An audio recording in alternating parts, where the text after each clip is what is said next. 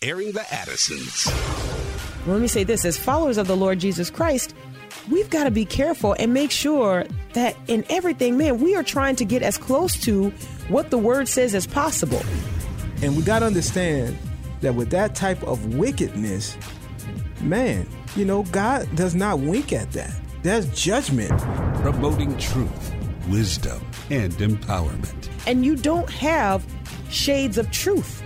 You have truth or you have error. You have fact or you have fiction. And now we go into the thick of it. Uh oh. Uh oh. Aaron Addison's. On American Family Radio, thank you for listening. I'm Meeke. And I'm Wil. And our brother Richard and J Mac are on tap with us to help us navigate the show. Um, I am looking forward to today's interview. In Yes. fact, I've been trying to talk with Dr. Erwin Lutzer um, since, I guess, was it two years ago? I don't know. Two years, maybe. I, I don't know. I When we lose track of time. Um, Didn't well, we, no. Didn't we have him on before to talk about the book? Did you have him on Maybe I when I was on maternity leave? Maybe I did. Did you? Behind my back. Nah, it wouldn't have been behind your back. Oh, okay. Yeah, well, you'd have known anyway, about sorry, it. I, that was kind of sensational, but we had him on. it was it was fun Maybe for a it was moment. me. No, I I have been wanting to talk to him since the church in Babylon. Like I I wanted to talk to him about that book, and if you did talk to him about that book, I'm going to hold off on saying I'm mad at you about it. Yeah, don't be mad. But if no, I will be. But if that's what happened, anyway, no, he joins us today. We're going to talk about his recent book. We will not be silenced. Yeah. we will not be silenced. Responding courageously to our culture's assault on Christianity. This is um, the kind of book that, as you know, you listen to this program that Wil the Great and I eat for breakfast. like this is what, um, at least when Wil's not intermittent fasting. Like, uh, I'm sorry, I didn't mean to put all your information out there. But if you're having breakfast, this is what you'd eat. It's what I'd eat. Um, so I'm I'm really looking forward to this. I want you to just buckle up. It's so much of what we talk about. Like guys, we take um, sort of like leisurely jogs around these topics that are covered in this book, um, based on the stories as they arise. This is what we're doing on a daily basis. Right. What Dr. Lutzer has done is he has taken all of it and put it in one book. Uh, It's it, like, anyways. so we will have a conversation around this, how we got here. You know, what is the role of the church today? The role of the family. What what we're witnessing happen in front of our very eyes. There's so many Christians who are asking the question. How, how do we get here? Why is this happening? What can we do? Yeah. And Dr. Lutzer answers all of those questions. And uh, l- look, let me just tell you something. Um, I intend to, by God's grace, be as thorough as I can in like the 45 minutes that we have. We cannot exhaust all of the questions, but I'm going to do my best to get to some of them that are like the most pressing. Mm-hmm. Some of the answers, at least based on what I have read as I was skimming the book, I have not read the entirety of the book. I was skimming the book. I'm going to read the book in its entirety, and I'm, I'm going to go through it like I went through the church in Babylon, by the way, which I highly recommend. Yeah. Um, But I think some of the answers may offend some people. Because as you read through this book and you look at how we've gotten here, Christians have to think and have to have to consider this introspectively. You, we have to we have to say, okay, whoa, um, what role have we played in this? Yeah. Yeah. You, you understand what I'm saying? And so we're gonna we're gonna we're gonna discuss some of those things. And even as I was reading this or skimming, because I don't I, I'm reading but also skimming, right? So, um, some of it I'm I'm going ooh, it's gonna be controversial just a little bit, but but man, we have to ask what have we as Christians done to the family? Yeah. What have we done to the family? It's important. and and you know dr lutzer touches on this in this book and it almost harkens back you remember when i was talking about rod dreher's book live not by lies Mm. and how he said that the family the family has to come become like these um these uh sort of like uh Protection cells these uh-huh. you know like Yeah. these syndicates if you will Yeah. where you are indoctrinating your kids, you're training your kids, you are protecting your kids, and then those kids, fully trained and fully indoctrinated, are able to push back against the culture outside Yeah. of the family. Yeah. Dr. Lutzer kind of t- touches on this, not in those exact words. And the reason I bring that up, and, and we'll talk about it again, is because it's so important for us to understand that, man, the things that the Lord has given us right? When we investigate the scriptures and, and allow ourselves to be thoroughly changed by what we're reading and by the Spirit of God who indwells us, um, there should be a commonality of like our communication, right? Like we should be able to see God's manifold wisdom. We should be able to see what God had in mind, um, and then hopefully, by God's grace, not not find ourselves rebelling against it, but embracing it as necessary, not as a luxury, but as necessary. Yeah. So, anyways, we're going to talk about that. I'm excited. Um, I, I began reading the book. I'm not done. I'm going to read it in its entirety, and then I'll let you know my thoughts um, on Facebook when I when I come ac- across things like this that I spend a lot of time highlighting in and underlining and writing in the margins. When I spend a lot of time doing that on a book, I usually post about it on Facebook. I don't just post everything I'm reading. Like I don't just post pictures of my food. You know what I mean? Unless it's something that's so extraordinary that I'm like, "Hey, guys, try that." You know? Same with the book. If if I'm like, "Whoa. Whoa."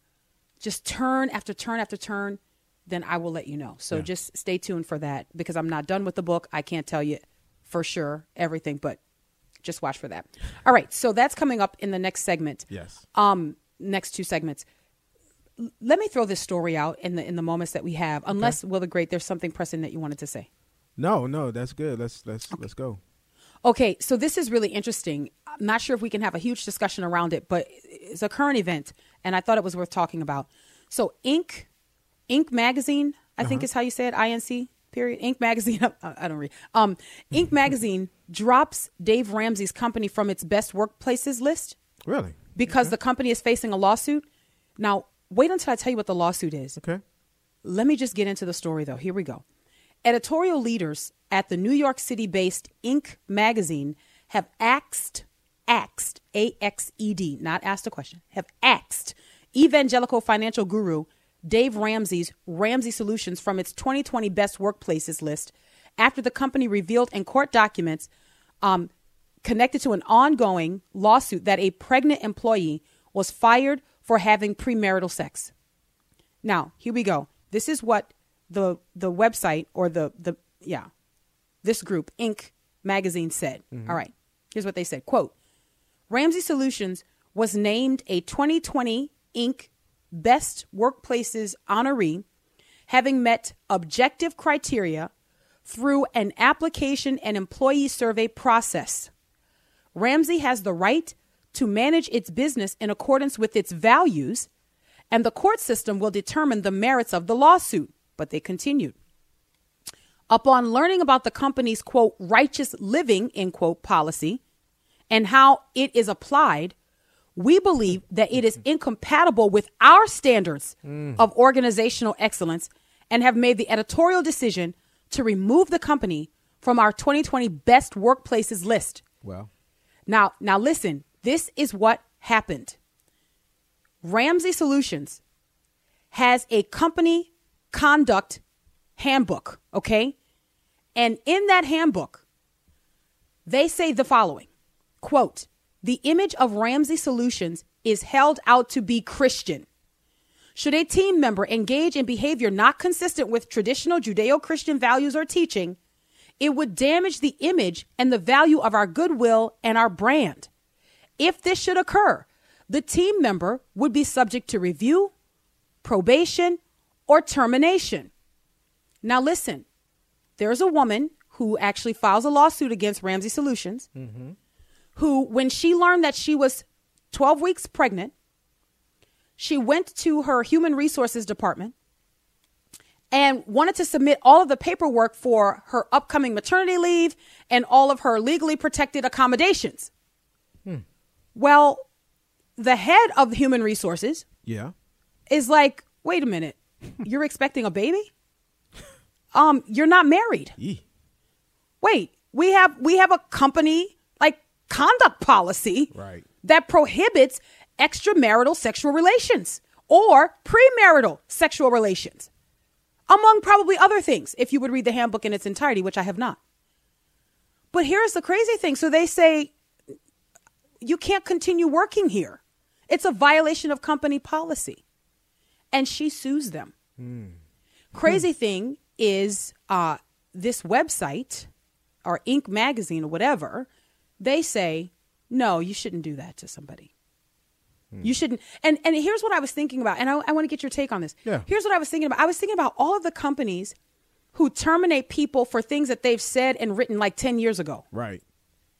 Because they say it's a bad look for their company. guys, guys, we're in a bad place.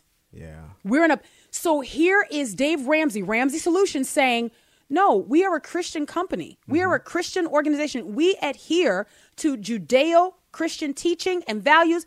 We have a a code of conduct if you will, that if a person violates this and and and by the way, by the way, according to this article that I found at the Christian Post, by the way, there have been other employees that have done the same thing and they some of them have resigned before they were terminated. Hmm. Once it was learned or mm-hmm. revealed that they mm-hmm. were engaging in what the Bible calls sexual immorality. Right. So here's my my question is mm-hmm. we are in like this is topsy turvy. You can fire someone, uh, Teen Vogue, for something that they tweeted out ten years ago, because you just say that's not a good look, right? And still maintain your position in society. But if you're Ramsey Solutions, if you're Christian, and the violation is against God's law, and you take action, then you're a bad company. That's a bad company. And you are actually operating in a manner that is not consistent with our values. Yeah. Well, Well, uh, when the first thing th- that uh, come to mind when I hear this story is Matthew chapter five, verse 10 Blessed are those who have been persecuted for the sake of righteousness. Theirs is the kingdom of heaven. I think this this is where we are, where you know, because of the stand uh, that Christians would take based upon the Bible, you know, there's going to be persecution. There's going to be, you know, oh, you guys are archaic. You guys are backwoods. You know, you guys standing on the word of God, though. But this is what is going to be done more and more and Yeah. more. Like I sent you the story about the the the Christian colleges and universities, like th- these former students who are suing, you know, uh, want to sue based upon because Christian universities and colleges have a certain belief system that it, it to them exclude, you know, homosexuals and, and things mm. like. It, I think this is going to happen more and more. yeah. You know, I think we're Yeah. at the tip of the iceberg. I, I, what we're seeing now is going to increase, and we have to have our backbone strong. That's right. You know, as we go That's forward, right. we have to. Be- li- listen, because it's going, it is going to reach the point of agony for many people. It is going to reach the point where you truly will be, if you have not found yourself in this position already, considering and agonizing over your livelihood and the profession of your faith and the consistent profession of your faith. And I think what is required is that people have already, Christians, have already determined what their response is going to be in that moment before they're in that situation. Hmm. We look, well, You got to already just- know. Yeah. You got you. You can't get prepared in the moment. we have no need to step aside and discuss this matter. exactly. Okay, that's that's got to be what it is, right? And and it and it cannot be that you go into this situation sort of with a a conditional posture before the Lord, right? Where you're like, okay, I'm gonna I'm going in, but I know that you know, based on the Lord's track record, you know, he he saves, he preserves people in the fire. Hmm. No, I think you got to go in as the boys went into the fire with, you know, he can save us, but if not. but if not, right? That's got to be your position. Yeah, he can preserve my job. He can preserve my career. He can preserve my platform. But if not, what is the thing that is of eternal significance and of eternal value, right? It is the gospel, it is the truth, not only of the claims of Christ, but what we say, what we say about the claims of Christ. This is the truth. It is backed up by the word of God. Yeah. The word that we are submitting ourselves to, even when we say we have a business hmm. or a, you know, organizational code of conduct. Yeah. If you're Christian, it must be anchored in the word of God That's right. guys, I we'll be watching it. We'll be watching it to see what happens. But this man, it's gonna reach the point of agony if it has not already for so many. It's gonna reach the point of agony. All right, Airing the Addisons on American Family Radio. When we come back, the bold declaration: we will not be silenced.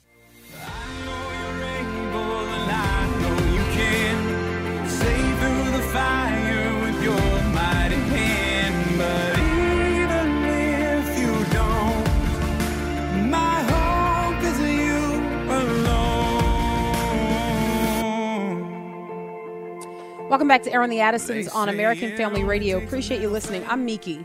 And I'm Wil, and that's Mercy Me with Even If. All right, I want to jump right into our interview with Dr. Erwin Lutzer because I, I want to make the most of all the time that we um, that we can get. Right. Yes. Uh, Dr. Erwin Lutzer is pastor emeritus of the Moody Bible Church, where he served as senior pastor for 36 years. He's the award-winning author of One Minute After You Die and Hitler's Cross, as well as feature the featured speaker on three radio programs heard on more than 750 national and international outlets. He and his wife, Rebecca, have three grown children and eight grandchildren and live in the Chicago area. And he joins us today to talk about his most recent book, uh, We Will Not Be Silenced. Mm. I, I, also um, asked if we might be able to talk a little bit about the church in Babylon. Uh, just another one of those incredible offerings that I think, man, it's just right on. And yeah. so, anyway, Dr. Lutzer, thank you so much for joining us. I'm so glad that I can be with you today. Thanks for inviting me. So, one of the things that I said just as we were kind of setting up and, and, and preparing to talk to you is that, you know, we look at cultural issues, Wil the Great, my husband and I, we look at cultural issues and then we respond to those cultural issues through a biblical lens, right? Not just saying we think the Bible is good, but asking the question, how do we live it out every single day? Um, when I look at this book, we will not be silenced. I feel like you have taken sort of um, a jog around like all of the cultural issues that we are dealing with right now and put them in one book, but you've gone to the beginning of how we've gotten here and kind of worked your way through. And I think that this is going to be one of those like really incredible offerings that's going to be a blessing to the entire body of Christ. So let's kind of start at the beginning. Um, how has the church in America gotten to where she is? Well, you know, the reason I wrote the book is when I began to realize that the radical left in America does not believe that America can be fixed. Mm-hmm. It has to be destroyed and rebuilt upon a cultural Marxist foundation. And cultural Marxism says we can bring about Marxism without a bloody revolution like in Russia and China. We can do that incrementally and we can bring about a revolution, and on the other side of the revolution, there will be income equality, there will be the end of white supremacy and the end of racism, and all of the things and all of the benefits of the Marxist state will be evident, and if you vote for the right people, that helps as well. So when I began to see this, my book, We Will Not Be Silenced, applies this to the vilification of our history. Mm you know, one of the reasons I wrote it also, it was a side reason, is so that parents might understand why is it that when I send my child to university, why do they come back hating America? Mm-hmm. So the point is the vilification of our history. Why? Marxism always has to vilify the past to give a justification for the future. You know, when Marxism came to Russia, cities were renamed, statues were toppled and so forth because there's going to be a new regime and the past has to be vilified. And then I apply it to race and show how critical race theory and the mm-hmm. racial conflicts, people have to understand this. The racial conflicts that we're facing today are intentional. They are driven about by a Marxist view that you have the oppressed and the oppressors and they must be in conflict, hopefully, that the oppressed might be able to gain cultural dominance over the impress, over the oppressors. So this is all deliberate. It's based on Marxism. Mm-hmm. And then very quickly, I also apply it to freedom of speech. Marxists believe that if we have freedom of speech, capitalists will win. And remember, they're the oppressors. Mm-hmm. And so what we need to do is to make sure that only the oppressed get an opportunity to speak. And then if I might just add this, mm-hmm. I have a chapter, for example, on how propaganda works. The purpose of propaganda is to so shape people's view of reality that um, they might understand that no matter how much information, counter information is presented, they will not change their minds. And then I apply mm. it to the destruction of the family mm. and socialism and so forth. But underlying all this, and I was interested in your opening comments, is that it sweeps across all of these issues, is this whole idea that cultural Marxism is the answer to our problems. Yeah, I'm, and I want to, I want to go back to that as sort of like the, the basis and the foundation for our talk here, because I think that what people have, uh, Christians have failed to understand is that this neo-Marxism is not limited to talk about, um, economies and the type of government that you will exist under. Ultimately, that's where it goes. But when we talk about cultural Marxism, we are talking about creating a perpetual underclass. And so in order to do that, it can't be limited to finances. It's got to expand. So it's got to apply to gender. It's got to apply to your familial background. It's got to apply to ethnicity. And so what I often call, uh, Dr. Lutzer, the race to the bottom, now what we see manifesting in our culture is that everyone is sort of like clamoring to be a part of this oppressed class so that they are quote unquote succeeding in America. And even this has infiltrated the church, has it not? It really has. And you know, to your point, Saul Alinsky here in Chicago in the 1970s, who was a Marxist, he was opposed to any kind of improvement. He was opposed to success because, you know, he said to his followers, don't solve problems, use them. Because mm-hmm. his view is that we can apply Marxist principles to race. Now, Karl Marx wasn't thinking of that. He was thinking primarily of economics, as you mm-hmm. mentioned it. But now it can be applied to race, and it can be applied to every division of society. Critical race theory, of course, you know, you have the transgender, you mm-hmm. have all of the um, neutral language in terms of he and she and they. Mm-hmm. All that people need to understand is to confuse us and to paralyze us. People yeah. are afraid to open their mouth because they might use the wrong pronoun. Come on. So all of that is brought about, and the conflict between the races has to be unending. There's no desire for reconciliation. And success mm-hmm. in the minds of the Marxists would be defeat. The conflict has to continue. And then it continues under the guise of social justice, right. which sounds so good, but most of what is taught under social justice is not biblical justice. And that's another distinction I make in the book. You know, one of the things that I always say is that the church uh, serves as the, as the final frontier for, for all of this. It is the mm conquering of the church. And we see that these type of ideals have entered into to the church through the seminaries, mm-hmm. um, universities, and things like that. How do we even begin because it's, it's it seems like it is it's exploding right now with critical yes. race theory and things like that. How do we begin to like stand up against that and turn that stuff away? Well, one of the things that we have to do is to make sure that people understand what we're talking about. Mm-hmm. mm-hmm. You know, in my book, as you mentioned, uh, we will not be silenced. I talk about Black Lives Matter. Do Black Lives Matter? Of course they matter. Mm-hmm. All Black Lives matter. But the organization that takes that mantra is Marxist, and mm-hmm. that's why it believes in the dissolution of the family. Right. By the way, I hope that in this interview we can talk about that, why that's Absolutely. important to Marxism. Yes. But the point is that what you really have then is this whole idea that um, the family has to be destroyed. How do we stand up against it? We must help people to understand Many people bowed to Black Lives Matter with the best of intentions. Come on. Thinking they were talking about justice. Mm-hmm. But they were not talking about biblical justice. Right. So we have to help people to draw lines and to say we can support this, but we can't support that.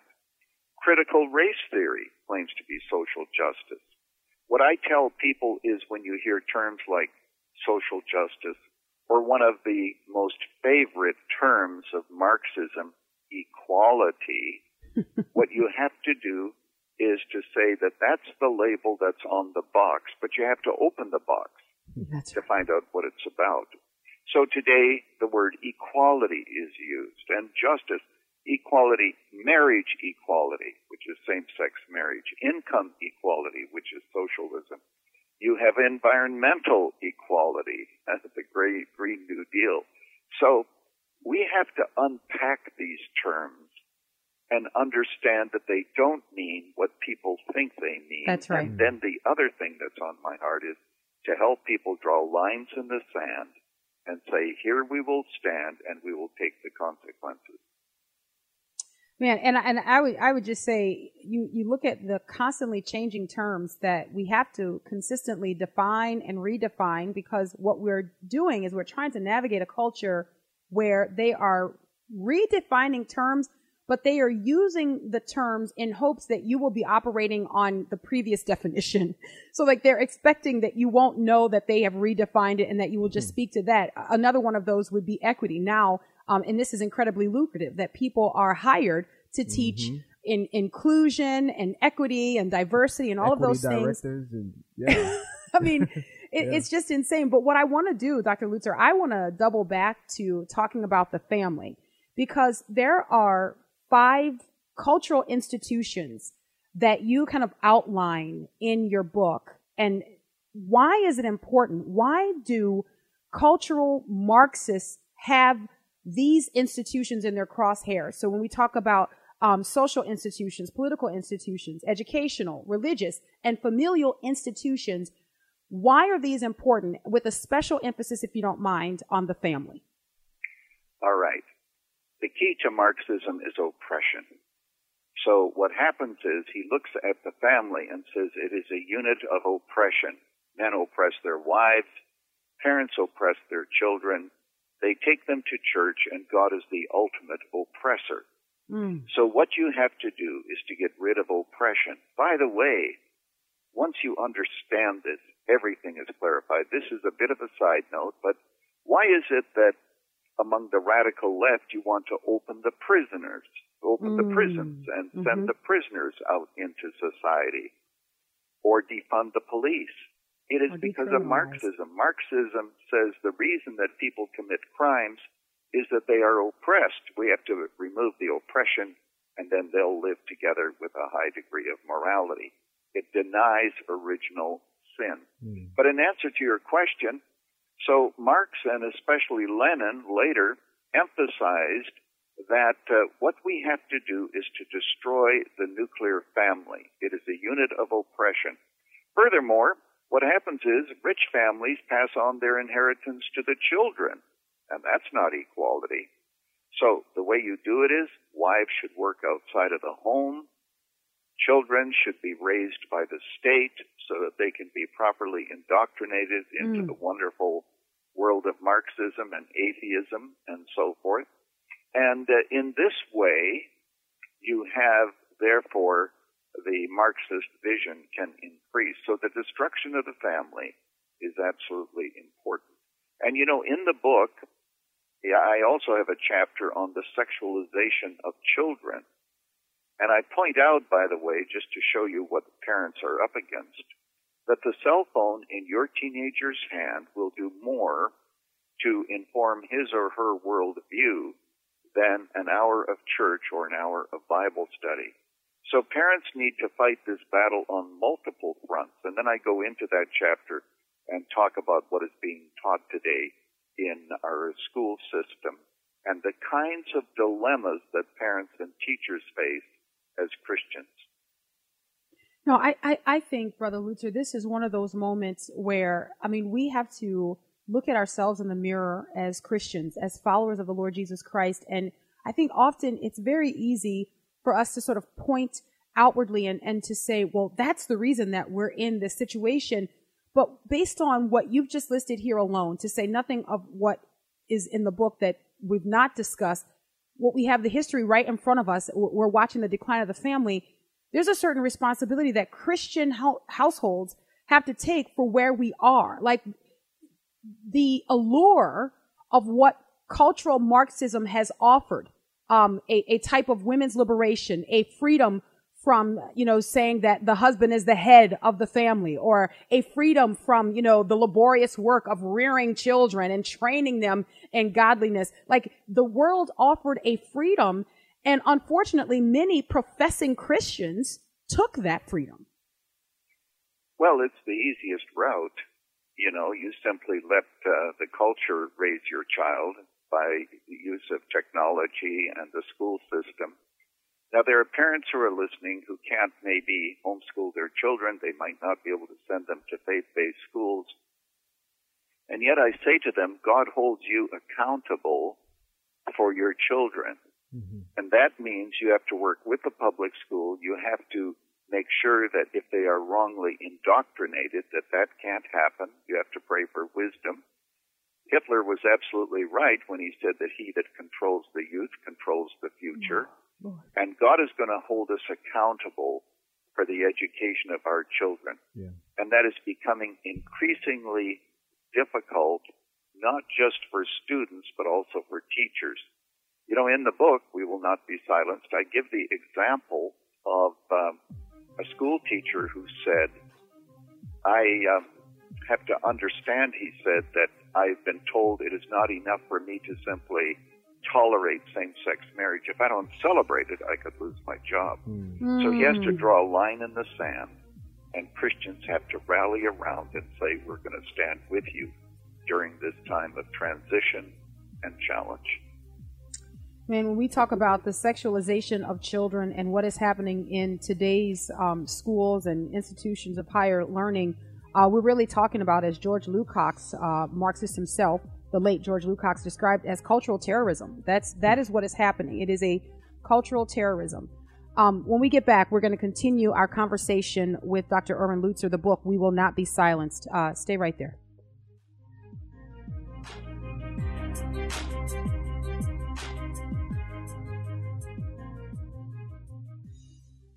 His name is Jesus. He's a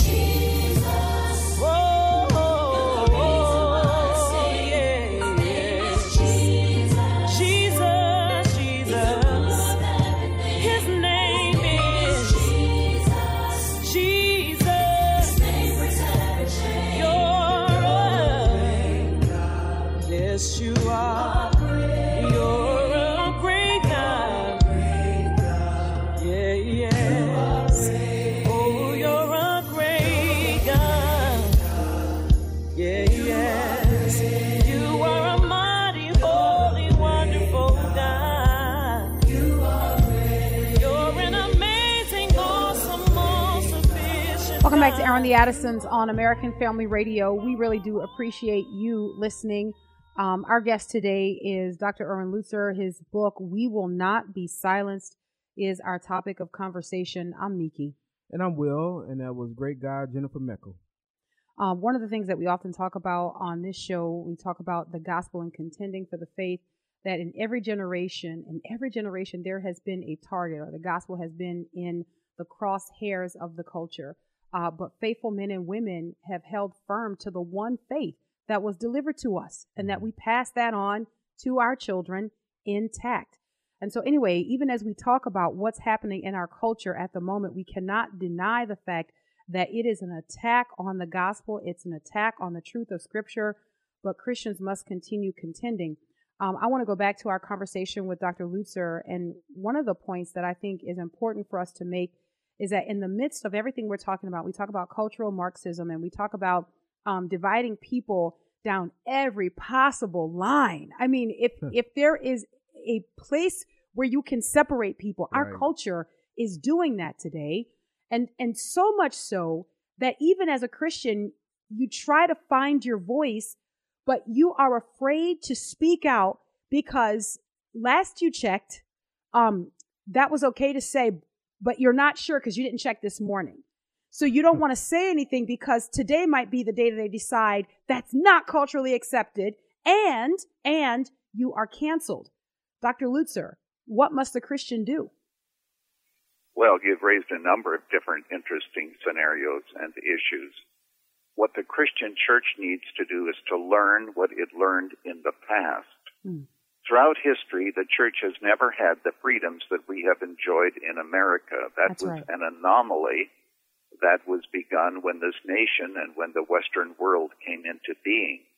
So if you look at church history, you discover that without freedom of religion, people were willing to stand for the truth. When Luther Yes. said, Here I stand, I cannot do otherwise, he was supposed to be put to death. Now he wasn't, but he was expecting to. And you have throughout history the whole history of martyrdom. Mm-hmm. So the question is whether or not we are going to continue to remain faithful and take the heat, take the criticism, open ourselves up to criticism, but really consider it a badge of honor. Not, we should not be angry, but we should be strong. We should not be vengeful, but um, nevertheless, we have to be vigilant. So that's our calling. And the centrifugal force of everything, as you have properly identified it, ultimately is the gospel of Jesus Christ. Now, in the book that we're talking about, We Will Not Be Silenced, my last chapter is based on the words of Jesus to the church at Sardis strengthen what remains.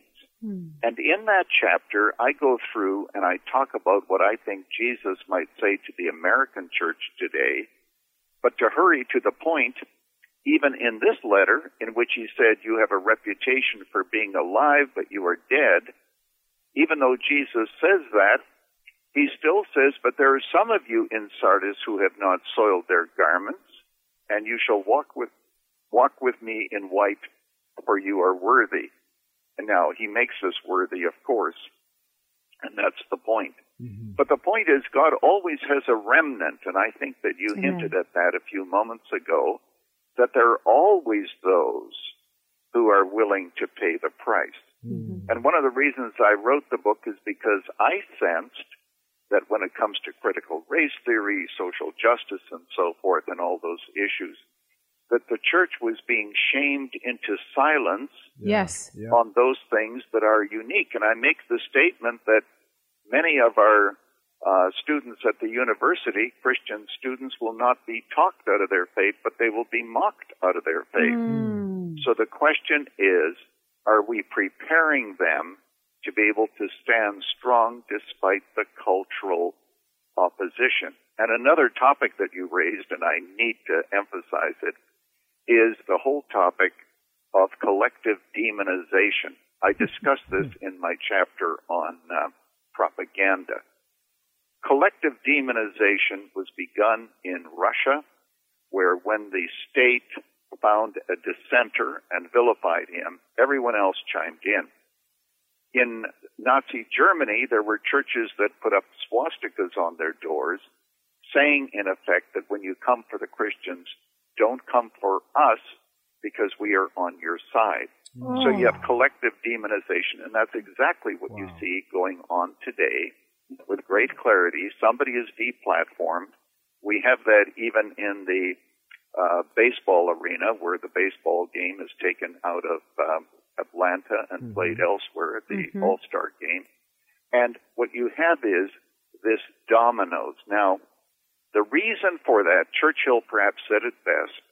He said, an appeaser is someone who feeds the alligator with the hope that the alligator will eat him last. Mm. Oh my goodness. Yeah. Yeah. Wow. Yeah.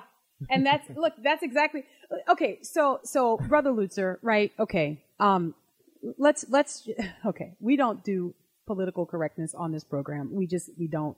So here is what I have been saying. This is what Wil the Great and I have been talking about, and, and I, I want to get your take on this. So we are in a moment where, well, we've always been in this moment, but here we are in America, okay, the church in 21st century America, we've got to speak with great clarity, with great boldness. We've can, we, we cannot, we cannot in the church protect cowardice. Like we've got to say we have one claim.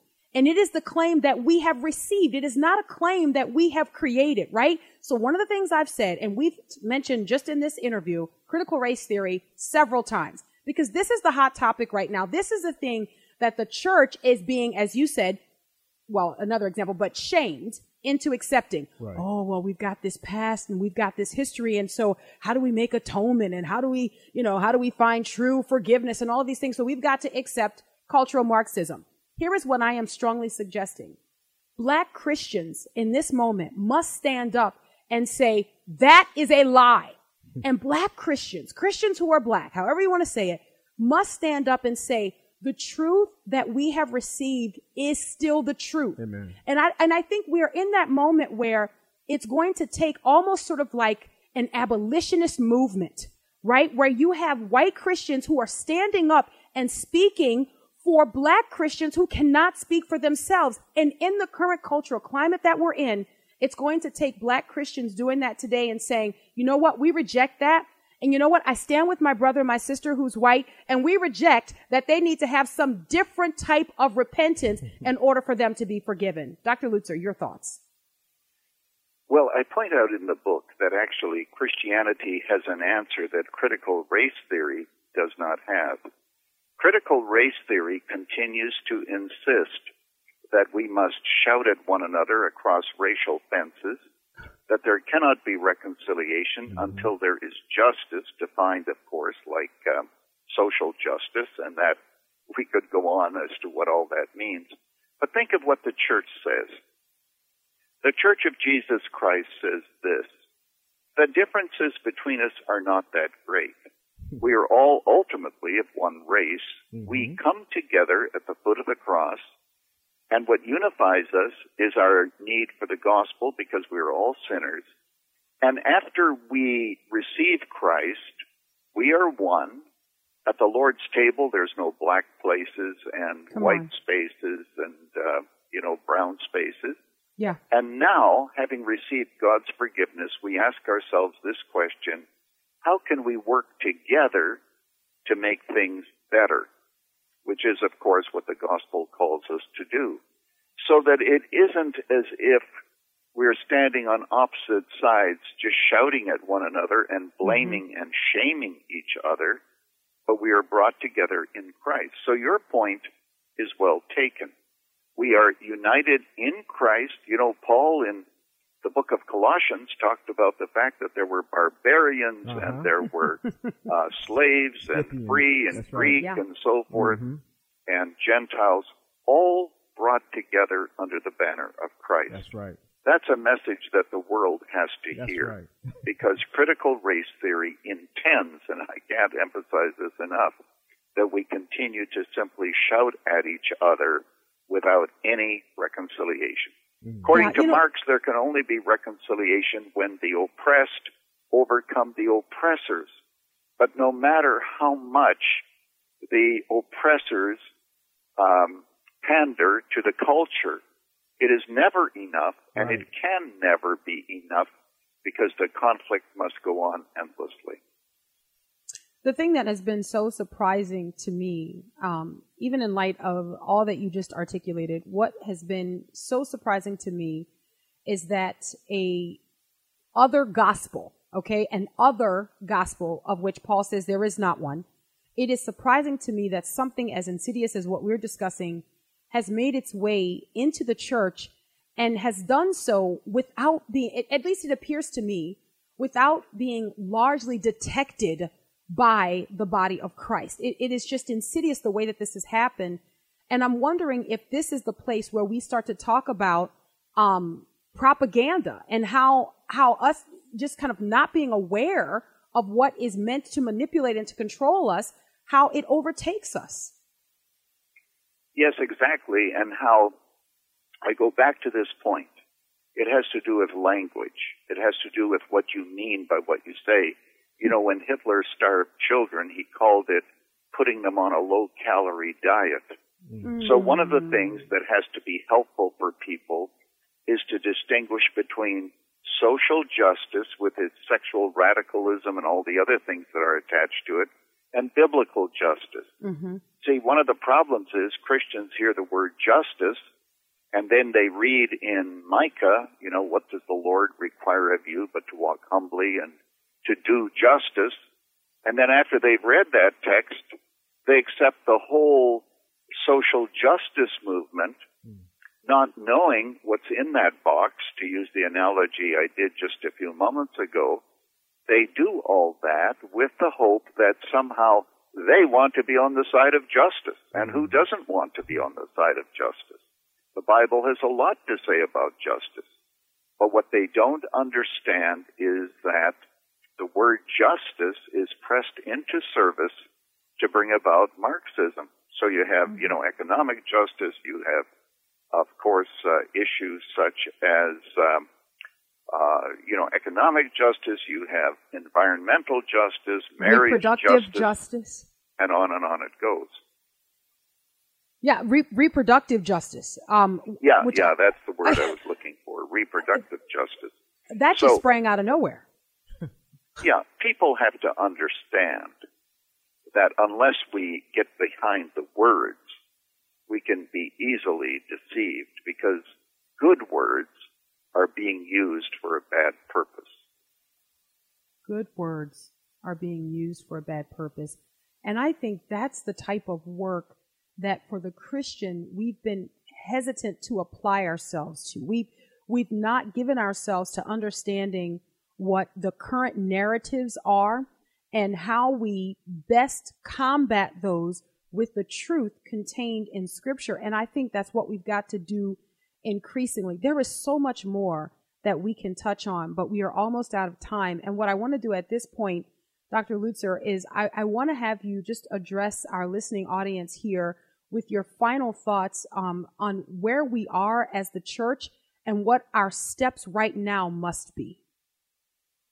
Well, the steps very basically are this. We cannot be co-opted by the left or the right. Come on. Mm-hmm. What we have is a message that transcends culture, that transcends race, that transcends politics. Amen. So the question is this Are we willing to stand and to recognize that Jesus predicted that days like this would come? Hmm. And he said, Blessed are you when men revile you and persecute you and say all manner of evil against you falsely for my sake. And of course, that happens on social media all the time.